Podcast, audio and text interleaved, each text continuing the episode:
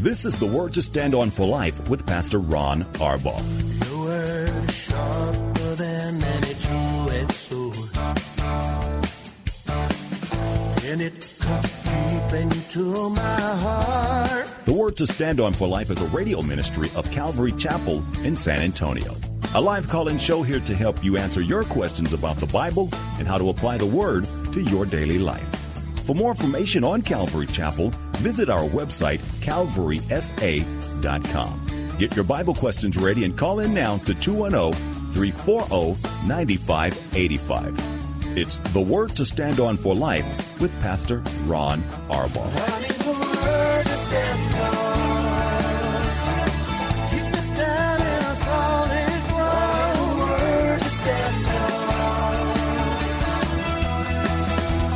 Welcome to the show, and it is a May 1st show.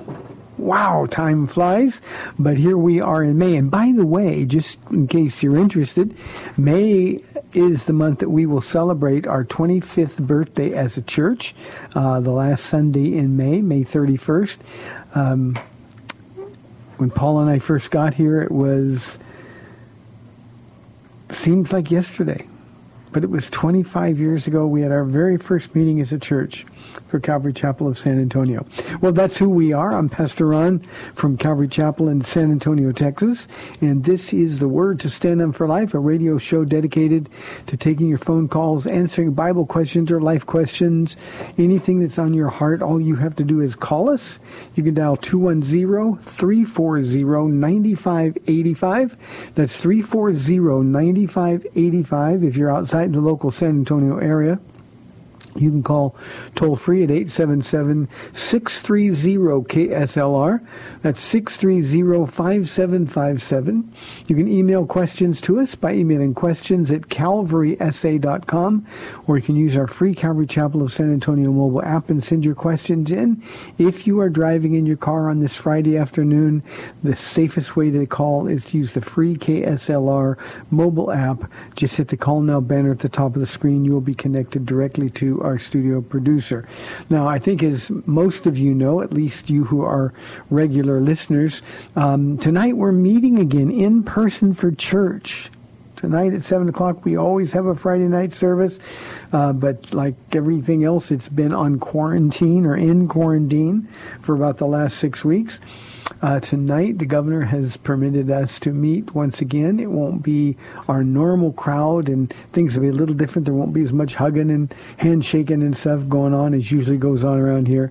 But I got to tell you, we are absolutely thrilled uh, to be able to. Uh, come back and be with our church family.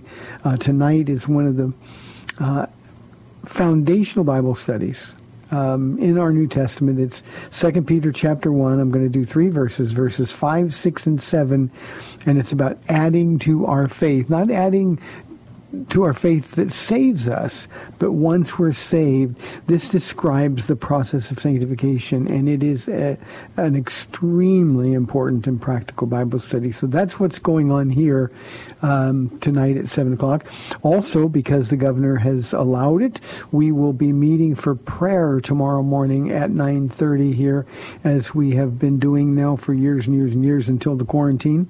Uh, well, we are starting again uh, with our Saturday morning prayer from 9:30 to 10:30, uh, and then of course Sunday, Communion Sunday for May. Uh, I hope those of you who are going back to your churches, you go back uh, with a sense of joy, a sense of, of boy, we really missed out, and and grateful beyond measure to the Lord for allowing you uh, to be back with your church families. We're going to be thrilled here at Calvary Chapel of San Antonio, and I trust that you will be too. Well, let's close the week with your phone calls, 340-9585. Until you call, here's some questions. Larry wants to know, do you believe in soul sleep? Larry, there's no such thing as soul sleep. So the answer is no. We don't believe in soul sleep because there's nothing like it in the Bible.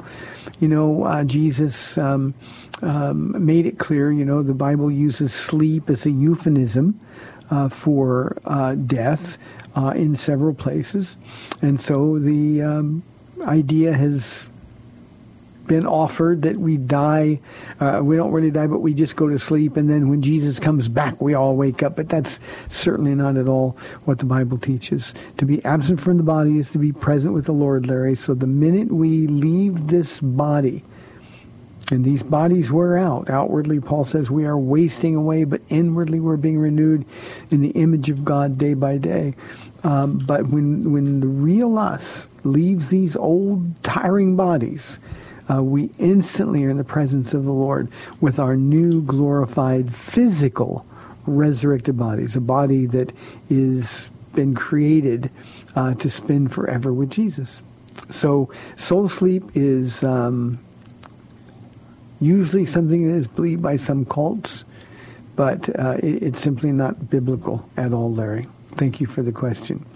Here is an anonymous question that wants to know, is it okay to listen to secular music with profanity in it? Um, anonymous, that's between you and the Lord. Now, I don't think it's helpful, certainly. Um, I don't know why we would want to listen to lyrics that don't glorify the Lord. Um, and yet the truth is there's a lot of music, a lot of TV, a lot of movies now uh, where if beepers were going off, they'd be beeping all the time because they're swearing it's just a part of the world that we live in. It just shouldn't be a part of the Christian's world. So uh, if you like secular music, you're not stumbled by the profanity. Uh, and certainly if the profanity isn't taking God's name in vain, then you've got a, de- a decision to make personally. Having said that, uh, one of the things that we need to do as Christians is be unlike the world that we live in and more like the one that we are claiming to follow. So I just, I don't know how it fits. You know, I can say, yeah, it's okay, I guess, if you're okay with it. But I don't know why anybody would want to do that. You know, our gym has been closed for, um, well, since the quarantine started, so six weeks.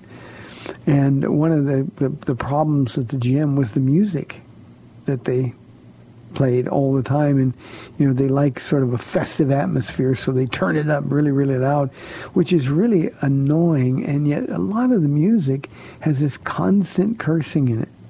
I'm not talking about minor words i'm talking about big words. And it's just frustrating and you talk to them about, please turn it down or please change it. We don't need that kind of music. And they look at you like you're absolutely crazy.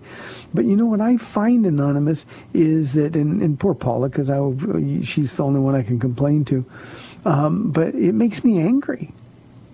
I'm just sitting here. There's so much more edifying stuff. I'm not a music person in the first place, but there's so much more edifying music that's available. And I understand that unbelievers don't want to hear about Jesus, but there's still good music where they don't curse. Paul said all things are permissible, but not all things are beneficial. And I think that's the, the line in the sand, Anonymous, that we've got to decide which side of that line we're going to be on. Are we going to do that which glorifies God and is beneficial to our relationship with Jesus, to our walk? Or are we going to do that which is not edifying? And in some cases, it's downright ugly. You know, at the gym, there's a, a sign of rules. And they got 10 rules. And number nine on their board is no cursing at any time. Now, nobody listens to that or, or pays any attention to it. But one day when the music was really, really gross, I, I got one of the guys over and said, look, read number nine. What does it say? No cursing at any time. And I said, do you guys mean that? I mean, you put the list of rules up there. It's like your Ten Commandments. And he said, yeah, we do. And I said, well, what about this music with all the cursing in it? And again, he just looked at me like I'm some crazy old guy. And they just don't get it. So you decide what's best for your walk with the Lord. And if it edifies your walk with the Lord, if it strengthens you, um, go for it. If it doesn't, then I would avoid it. Here is a question from Jeremy. Are 12-step groups compatible with Christianity? Jeremy, whenever I get asked this question, I always make people angry. So please, please, please everybody in the audience hear my heart here. Not only are 12-step groups incompatible with Christianity, they're antithetical to it. Now, the Bible says that once we're saved, we're a new creation. The old is gone, the new has come. We're no longer the old person. We're no longer bound by sin. Instead, we're bound by righteousness. Now, that doesn't mean that we're always righteous, but what it means is that we don't have to sin. Now, 12-step groups are just the opposite of that. If you're an alcoholic, you're always going to be an alcoholic. If you're a drug addict, you're always going to be a drug addict. I went to Gamblers Anonymous um, before I got saved. Just, just I had very selfish reasons for doing it, but um, one bet away from falling away again. Once a sinner, always a sinner. That's not what our Bible teaches. Jeremy, it's also true that 12-step groups, while some of them are Christian in form, the only insistence is that there is a higher power. And higher power can be anything you want it to be. This pencil can be my higher power. I can meditate and that can be my higher power. It can be Jesus. They don't have any problems with that. But think about that for a moment. If there's only one real higher power, his name is Jesus Christ, why would anybody who professes to be a Christian go to a 12-step group where they're teaching that that's not necessarily the truth? Now, the reason I said people always get angry with me, Jeremy, is because um, we like feeling like a victim. We like feeling like, well, our sin's really not sin. It's just, it's just I'm an addict or I'm a drunk. We like the built-in excuses for falling back into our sin. Well, I couldn't help it. I just was overcome. I'll start over and get a new chip. People will come to me and say, but Pastor Ron, I got saved at a 12-step group. Well, that's great. If you really got saved, open your Bible and then walk away from the 12-step group.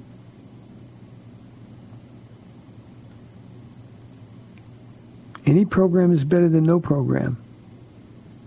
But you see, Christians have one-step program. His name is Jesus Christ. Another thing, Jeremy, that really, really causes me anguish is the way that many Christian churches have taken the 12-step group and sort of shined it up and polished it and, and gave it a new name. And they call it Christian Celebrate Recovery and some others. We either have to decide as Christians, do we believe our Bible or don't we believe it? Is Jesus the way, the truth, and the life? Is Jesus the only answer? Or is he not?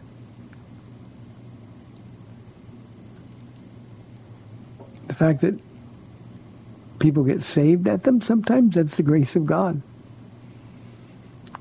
But Jeremy, no Christian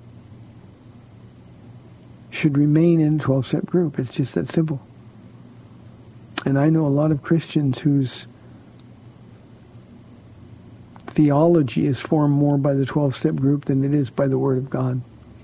One more quick story, Jeremy. Nobody's on the phone waiting, so and we'd love your calls, by the way. Um, I did a men's retreat in Idaho. Uh, I've done a couple of them up there, in fact. For a while, Paul and I were really popular in Idaho, and I could never figure out why. But uh, I did a men's retreat, and I had this very question. Um, I always do Q and A's when I when I go to the to these things, and um, I was asked this question by a guy who was a leader in his 12-step group, and I asked the question, and and I said, okay, how many of you have been or are currently involved in 12-step group? And probably 80% of the hands of the guys went up. I guess people, this was drinking for drinking. Um, people live in really cold mountainous areas. They drink. And so they were all involved. And when I said, and asked them to really think about it, use their brains, I said, this is a program that's antithetical to biblical Christianity. They were angry. But we spent almost an hour talking about it. And by the end of the hour, just showing in the Word of God, the Spirit of God was moving. And it really was a, a big deal. It really was a big deal. So, Jeremy, if you're in a 12-step group, get out, follow Jesus. Let's go to Bulverde, Texas, and talk with Greg on line one. Greg, thanks for calling. You're on the air.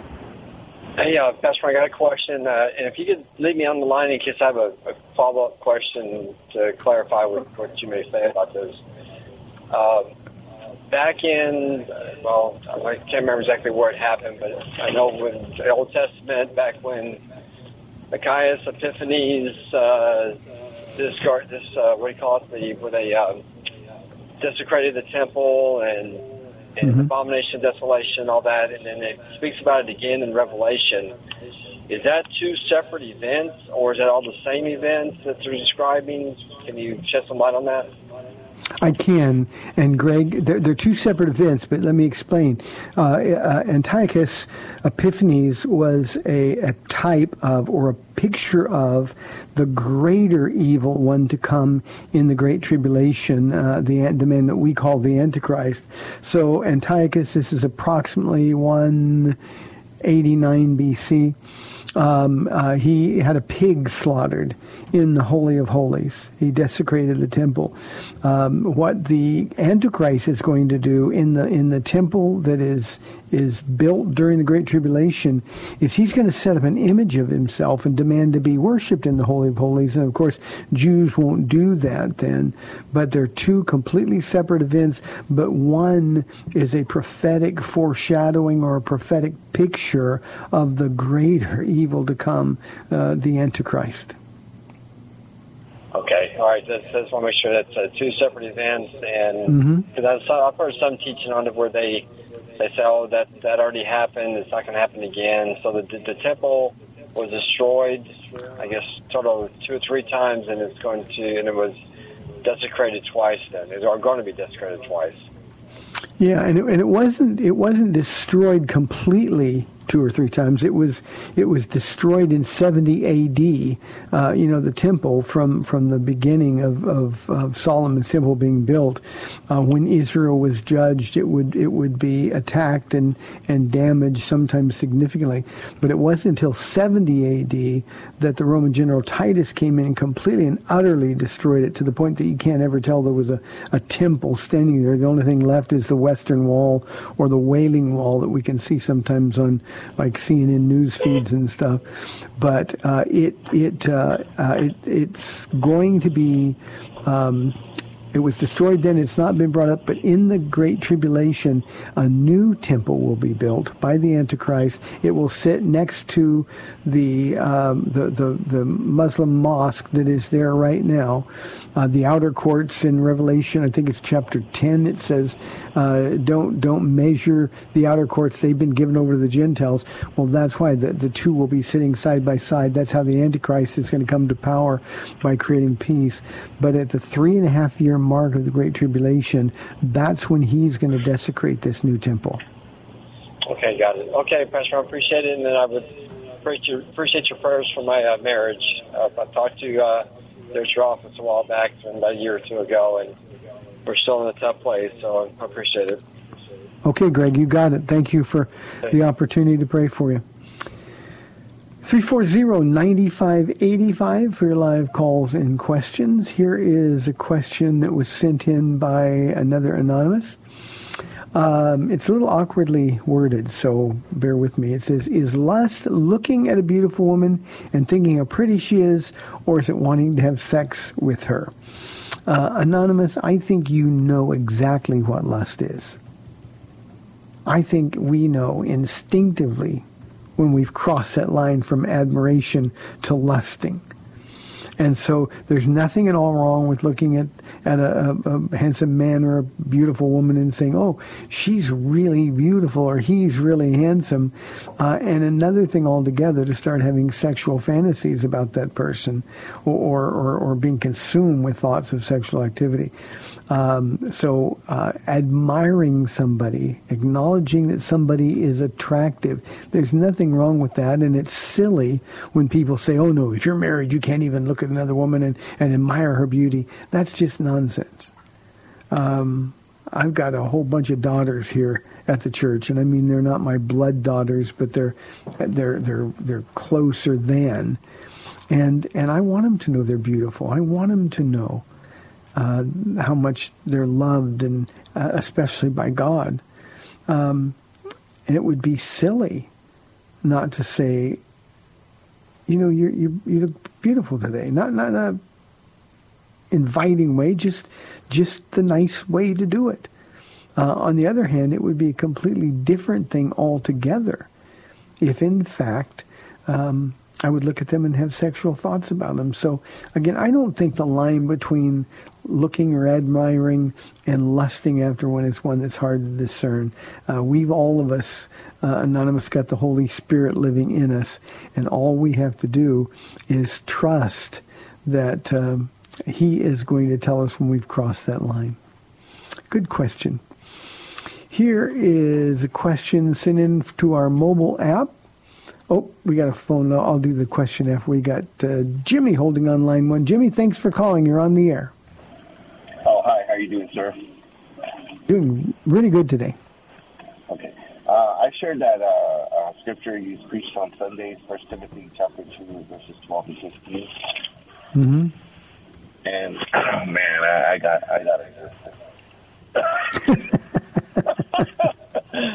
and and it was like, um, and then even my wife told me, ah, no, that, in the Gospel of Luke, and I was looked at the Gospel of Luke, and I said, it doesn't say nothing about a woman pastor. It talks about a lady who, who was a, um, I can't remember everything. She's a widow or something. I don't know, something like that.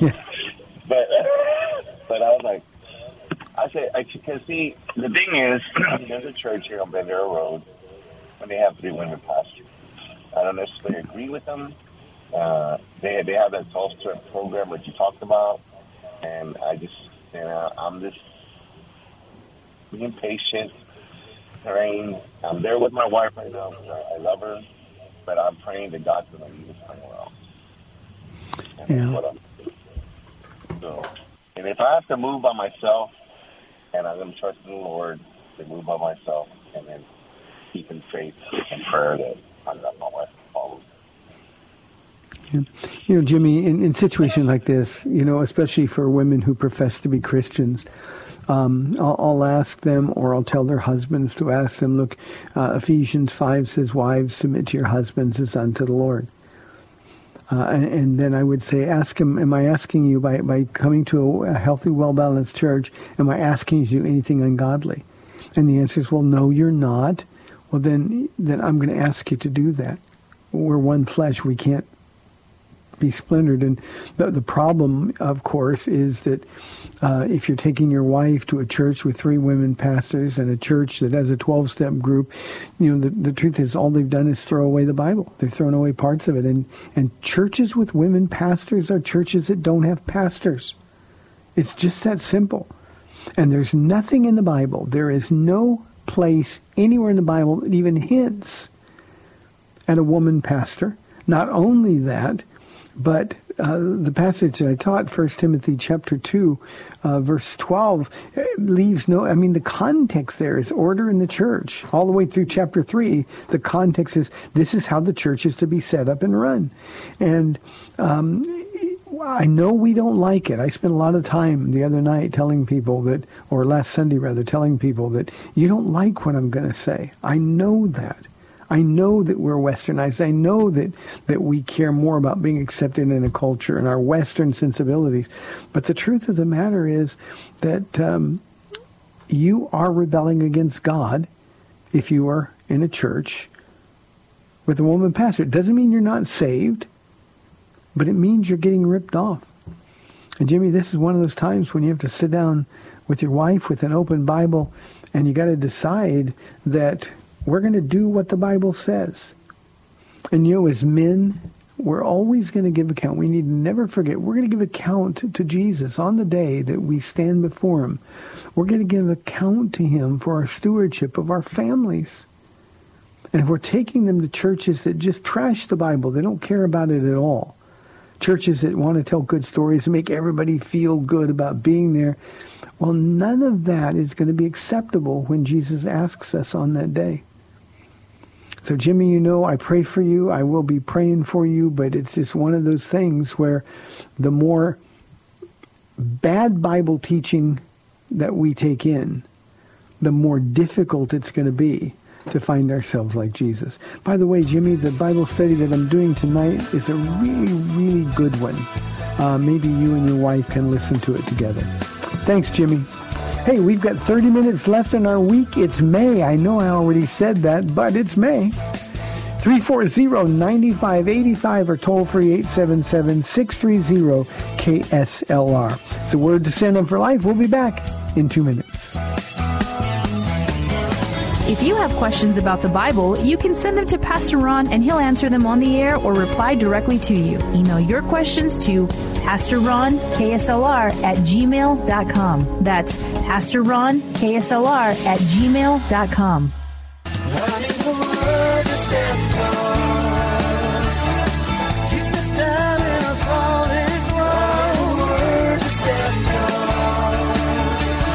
Welcome back to the Word to Stand On for Life. We're taking your calls at 340-9585 or toll free 877-630 KSLR. Now, here's Pastor Ron Arbaugh.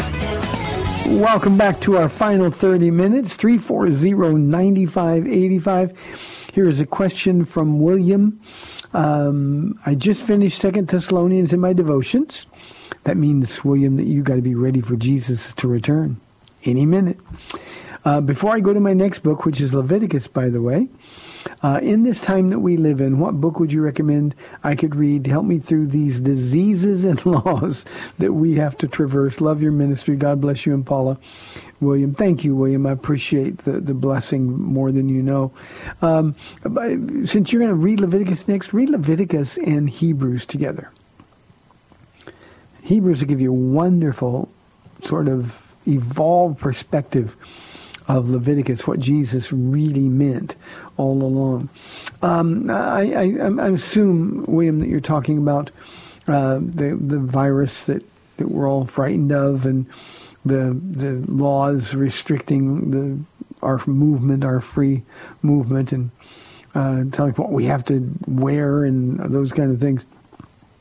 You know, um, I always like the the Book of Acts. Read read chapter 16, um, but read it along with the book of Philippians. Uh, take some time with it. Go really, really slow and chew on it. Um, Paul was in prison. Paul was being beaten. Most days it appeared as though he was going to die, that he wouldn't survive the, the, the day. And um, I think, especially when we're a little bit anxious, um, we need to, to, to learn to be grateful. We need to have uh, joy. Um, not, I'm not being naive. Not happy. I'm happy that I'm being. You know, Paul wasn't happy that he was in stocks and being beaten. But because he was there, he and Silas, what they decided they could do was, well, let's praise God. And it was the praising of the Lord that sort of led them through and delivered them from the trial. And the process, some people got saved. So when he writes the Philippians from jail, it's just one of those books that that really ought to sort of steel you for whatever it is that we're going through. William, keep reading. Spend time with Jesus. Um, you know, most of us have time that we haven't had in the past and time that we're never going to have again. And we really need to capitalize on, on this time. Be in the Word. Be in prayer. Take walks with Him. Get in the practice of talking to Him all day long. Um, the Bible says in His presence there's fullness of joy. I love that because even now, in this circumstance, even though we're afraid, even though things have been disrupted completely, we can have joy. Happiness comes and goes, but joy is permanent. And joy is our well of strength in difficult times like this. So in his presence is fullness of joy. Remember what Nehemiah added. Nehemiah said, the joy of the Lord is my strength. So William, thank you. Appreciate the blessing more than you know. Let's go to Cindy calling on line one. Cindy, thank you for calling. You're on the air. It's Happy Friday again, Pastor Ron. It is. I'm going to be here tonight. I know. You know what I was thinking about um when Noah when when God told Noah to have you know the different animals coming in the ark and there was you know one of the you know a man and or a girl and a boy you know cat type of thing and I'm curious about did he mean all the different breeds of cats? Because that's a lot of cats to be running around there. And and and that's and then that kind of led me to think about well maybe the breeds of cats you know came along later because I was wondering about the different races of people. If maybe Noah's uh, sons were kind of one race and their wives were another race and and if that's where all the different uh, races of people came from. So that's kind of like what was going around in my in my coffee morning today. I'll let, I'll let you do this, and I've got other questions, but I'll wait for next week for them. Okay, Bye. Cindy. Thank. Bye bye. Thanks a lot. You know, um, um, I would have been fine if Noah would have forbid cats to come on the ark. No, I know when I say that, cat lovers are going, "How could you not love cats?" Well, Paul is deathly allergic to them, and cats are just sort of creepy and sneaky. I'm a dog guy. You can tell that, but um, the, the, the species certainly evolved from the beginning. Um, you remember when the ark came to rest and it was dry land and finally all of the animals were let loose? Well, they would all go their separate ways, as you pointed out, Cindy, just like man eventually did.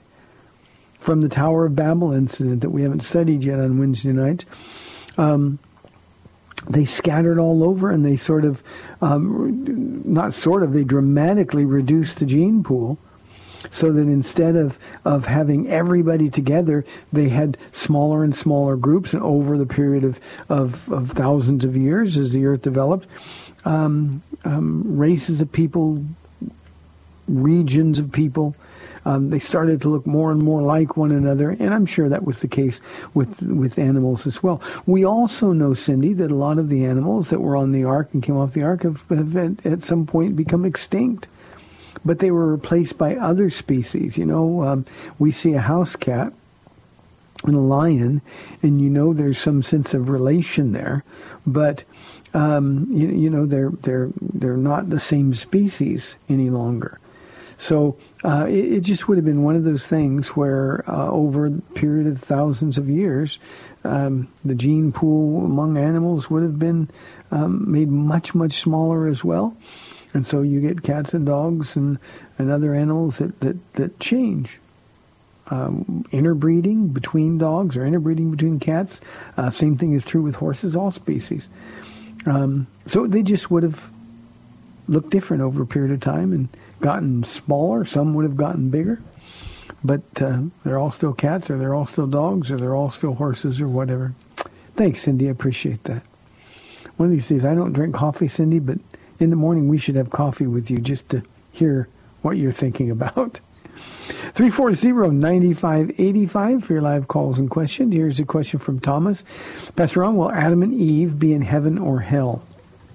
Um, Thomas, both of them will be in heaven. Um, God made them promises. Uh, their sins were forgiven. Um, there's no forgiveness of sins without the shedding of blood. Remember, they covered their original sin uh, with a sacrifice. Um, uh, they made sacrifice offerings to the Lord, as was indicated clearly in the story of Cain and Abel's offerings to the Lord. Uh, so Adam and Eve will be in heaven. I've never heard anybody, Thomas, that would suggest that Adam or Eve would be in hell. So I don't know where you got that idea, but no, we're going to get to see them for sure uh, when we get there. And boy, I'll bet we have lots and lots of questions for them. Let's go to San Antonio and talk with Brian on line one. Brian, thanks for calling. You're on the air. Oh, yes, sir. Yeah, I was calling. I had called uh, a little while ago. I was trying to get some commentaries on Isaiah. And um, Mm-hmm. I think you gave me a couple of names. I looked up one, of them, but I, I couldn't. I couldn't. I thought you said Geisler, maybe. But No, I was didn't say Geisler. back to see if you could just. Okay, yeah, let me. I just can. wanted Uh, to see, uh, Okay, I, let me give you the two I think I gave you, Brian. Uh, there's one by a, a, man who is a casual friend of mine. His name is David Hocking, H-O-C-K-I-N-G. Uh, his is in more of a story form than a verse by verse, but I think the um, probably the most well-known um, commentary on Isaiah is a man named Harry Bultema, B-U-L. T-E-M-A.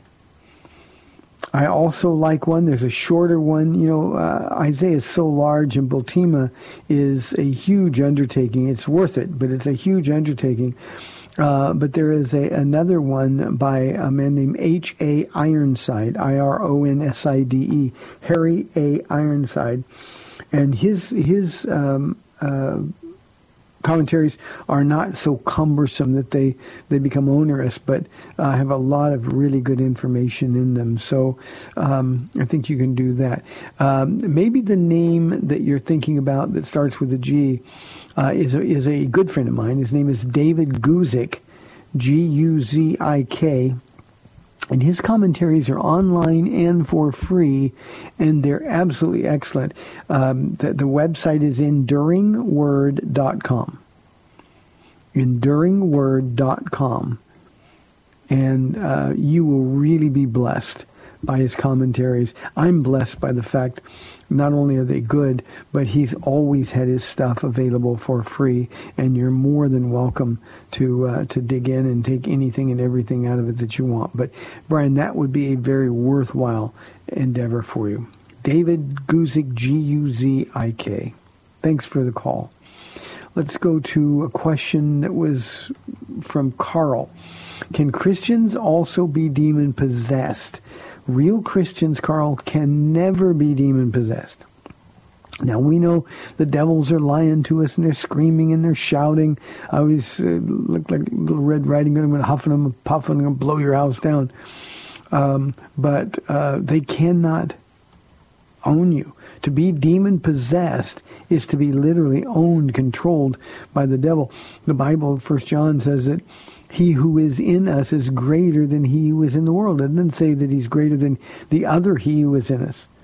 And one of the problems with um, out of balance, crazy charismatic churches is this idea that, that demons possess Christians and we have to be delivered.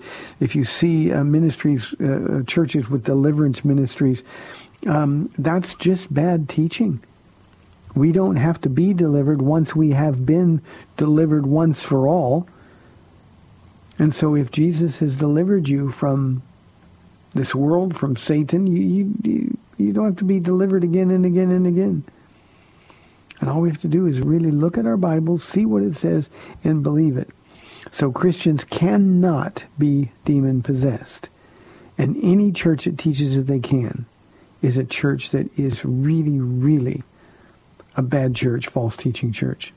So rest assured, Carl, uh, you might have some issues, or somebody you're talking about might have issues, but it's not uh, because you're possessed by by the devil. You know, I think sometimes we um, make muddy the line between the devil tempting us, the devil messing with us. Um, I think sometimes when we don't stop sinning, we blame the devil for it. Um, remember First John, he can't touch you without the express blessing of God in the process. Here is a question from Donald. Donald. Um, Pastor Ron, can you endorse Dr. Michael Brown's ministry? Um, he's always been an enigma to me, uh, Donald. Um, smart guy, and uh, no doubt a genuine believer. Um, he is um, an effective apologist. Um, he also has a national, um, or did, I don't know if he still does, but he had a national question and answer show. Um, and and I, I find him most of the time very practical. However, here's my problem. He's been involved with some really, really crazy charismatic ministries. Uh, he was uh, one of the movers and shakers in the Toronto Blessing and in the Laughing movements and, and uh, you know, just nonsensical things.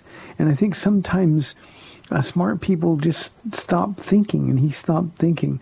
Uh, but I think if you are discerning, Donald, um, then I would have no problem recommending uh, his materials for you. But just um, sort of distance yourself from the crazy charismatic stuff, um, because on the other stuff, I think he's pretty good.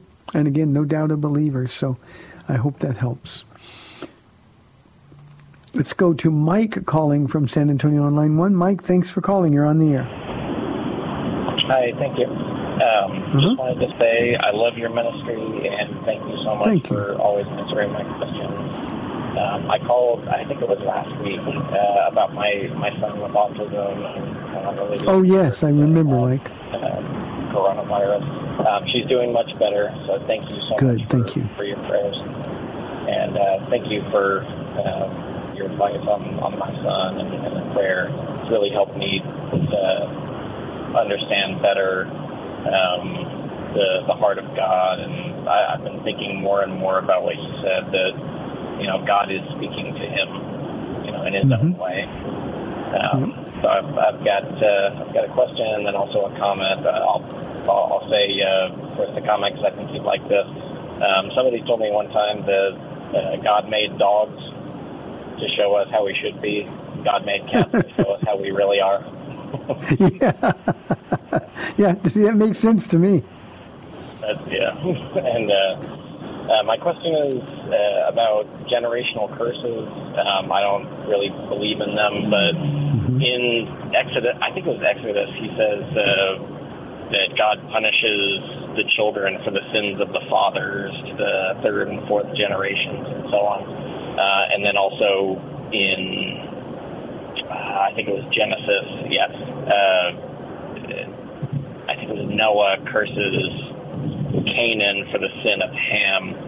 Um, and the way that, that somebody about that one time, I think it was my brother-in-law, he said that, you know, when a father is basically a terrible father, then the children really are cursed by that. They're, that, that Noah was saying, you know, Canaan is the one who's really going to be on the receiving end of all these terrible things because Ham is the way that he is. He's the kind of person that would go and make fun of his father and and all that.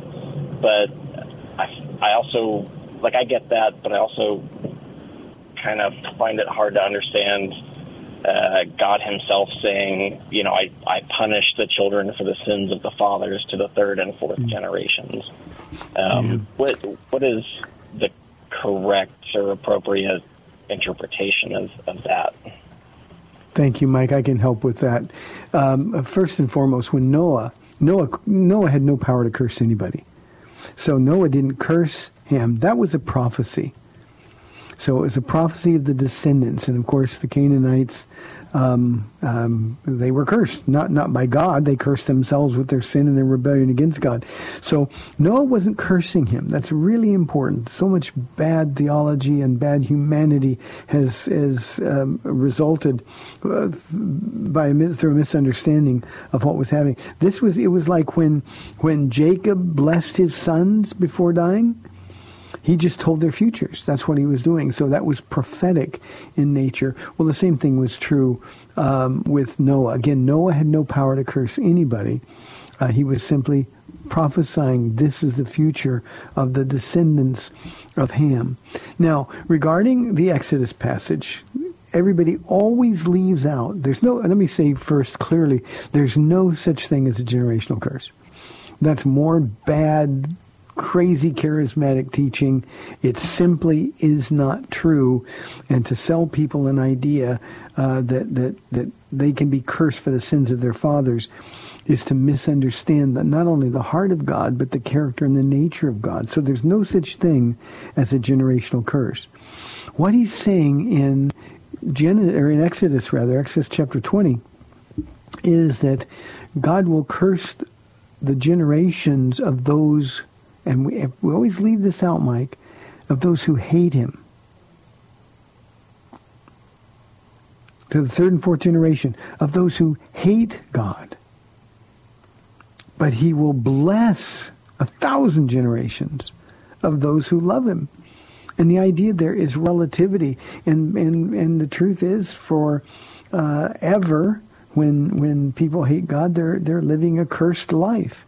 And we are affected by the sins of our fathers. We, we, we do uh, carry on uh, really bad and ugly family traditions. But that's not God cursing. It's just saying if you hate God, you're going to be cursed. Remember, we have been redeemed from the curse of law, Galatians 3 says.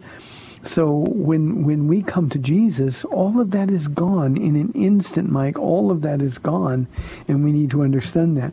Now, uh, God also says through other prophets that uh, his teeth are set on edge. In other words, he's grinding his teeth in anger when people say that sons are punished for the sins of the father. No, each man will die for his own sin. Each man will be judged for his own sin. God tells them basically, stop saying that.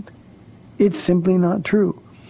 And I think when we don't read carefully the Exodus account, we have something that, that bad Bible teachers can profit off of. You know, if I'm the way I am because of something my dad did, well, you know, there's nothing I can do about it. I might as well go ahead and sin. That's our approach. Even if we try to resist it and we fall, well, you know, it's not my fault. My, my dad was like that or his dad was like that. That's why God says, stop saying that.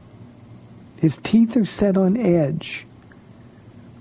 And all we have to do is remember that we bear responsibility only for our own sins. But, uh, Mike, the important thing to remember is that the generations that are cursed are those who hate God, not those who love God. So no such thing at all as a generational curse. Mike, I appreciate more than you know the update on your son and how you're doing, and, and we will keep you and your son in prayer. God bless you. Well, we're inside five minutes left for the week, so let me see. Uh, here's a question I can do from Nelson. He said, Pastor Ron, is the death penalty loving? And I think he's saying, how can the death penalty be loving?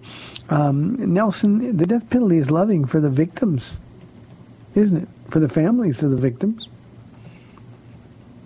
You know, everything God says is cloaked in love.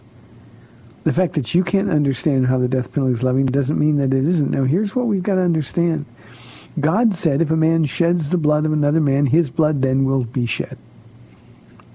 God is the one who established that. Man didn't do it.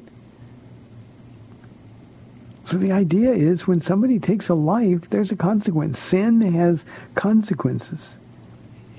And when somebody is put to death or sentenced to death, we hardly ever put people to death anymore, but when somebody's sentenced to death, our, our thoughts shouldn't be, well, that's not loving. How could God do that? Uh, our thoughts should be, our God is just. That's a just God who demands justice when we sin. So of course the death penalty is loving. Now we got problems with it, to be sure, Nelson. We've we've got um, um, inequity in our in our justice system, and I am certain there are some people who are executed who weren't guilty. In fact, um, there's a movie out about that right now. Uh, the Barry Scheck and and um, um can't the, the name escapes me now, but the Innocence Project is the name of the movie, I think. Um, so, um, um, yeah, it needs to be fair. Yes, we need more just judges. We need a, uh, an equitable justice system. But the truth remains that when somebody takes a life, the just thing to do, justice has its foundation in love, the just thing to do is to sentence them to death. Remember again, we didn't establish that. God himself did. Paul, by the way, in the New Testament affirms it. The government is given a sword for a reason, to execute justice. And that's speaking of the right of the government to take a human life. So Nelson, yes, everything that God does is loving because he can't act in any other way. Not in any other way. Let me see if I have one more question. I got two minutes. Here is a question. Uh, yes, here's one again from Ken. Um, Bethel Church has schools to learn to do miracles and to be and how to be a prophet. My wife wants us to go. Your thoughts, please. Stay as far away from Bethel Church and anything that Bethel Church touches as you possibly can. Ken, to let your wife go to a church that is so um, biblically off base, and I'm not talking a little off base. I'm not talking about questionably off base. I'm talking about just out there in the woods. You're exposing her. You're supposed to protect her. You're supposed to be a steward over her, her shepherd in the home. To expose her to that is, um, I think, an ungodly thing to do. So please, please, please protect her. Now, I know we like goosebumps, and I know that, that we like the thought of doing miracles, but remember, it's God who does the miracles, not us. You can't teach that. God anoints. The Spirit gives gifts as he wills, not as we will. And there's no school to be a prophet because there are no more prophets. There's no school to teach how to do miracles because if God wants you to do a miracle, you'll know it and you'll do it. It's that simple. But the focus on the miracles, the focus on the spectacular offices is unhealthy and out of balance. Hope that helps. Hey, thanks for tuning in. Go to church. If your church is meeting this weekend, go to church. Don't go scared. Go with joy in your hearts. It is good to be in the house of the Lord. God bless you. I'll see you on Monday, Lord willing, and AM 630 The Word. Bye-bye. Thanks for spending this time with Calvary Chapel's The Word to Stand On for Life with Pastor Ron Arbaugh. The Word to Stand On for Life is on every weekday afternoon at 4, and Pastor Ron invites you to find out more about Calvary Chapel at calvarysa.com. The Word to Stand On for Life was sponsored by Calvary Chapel of San Antonio.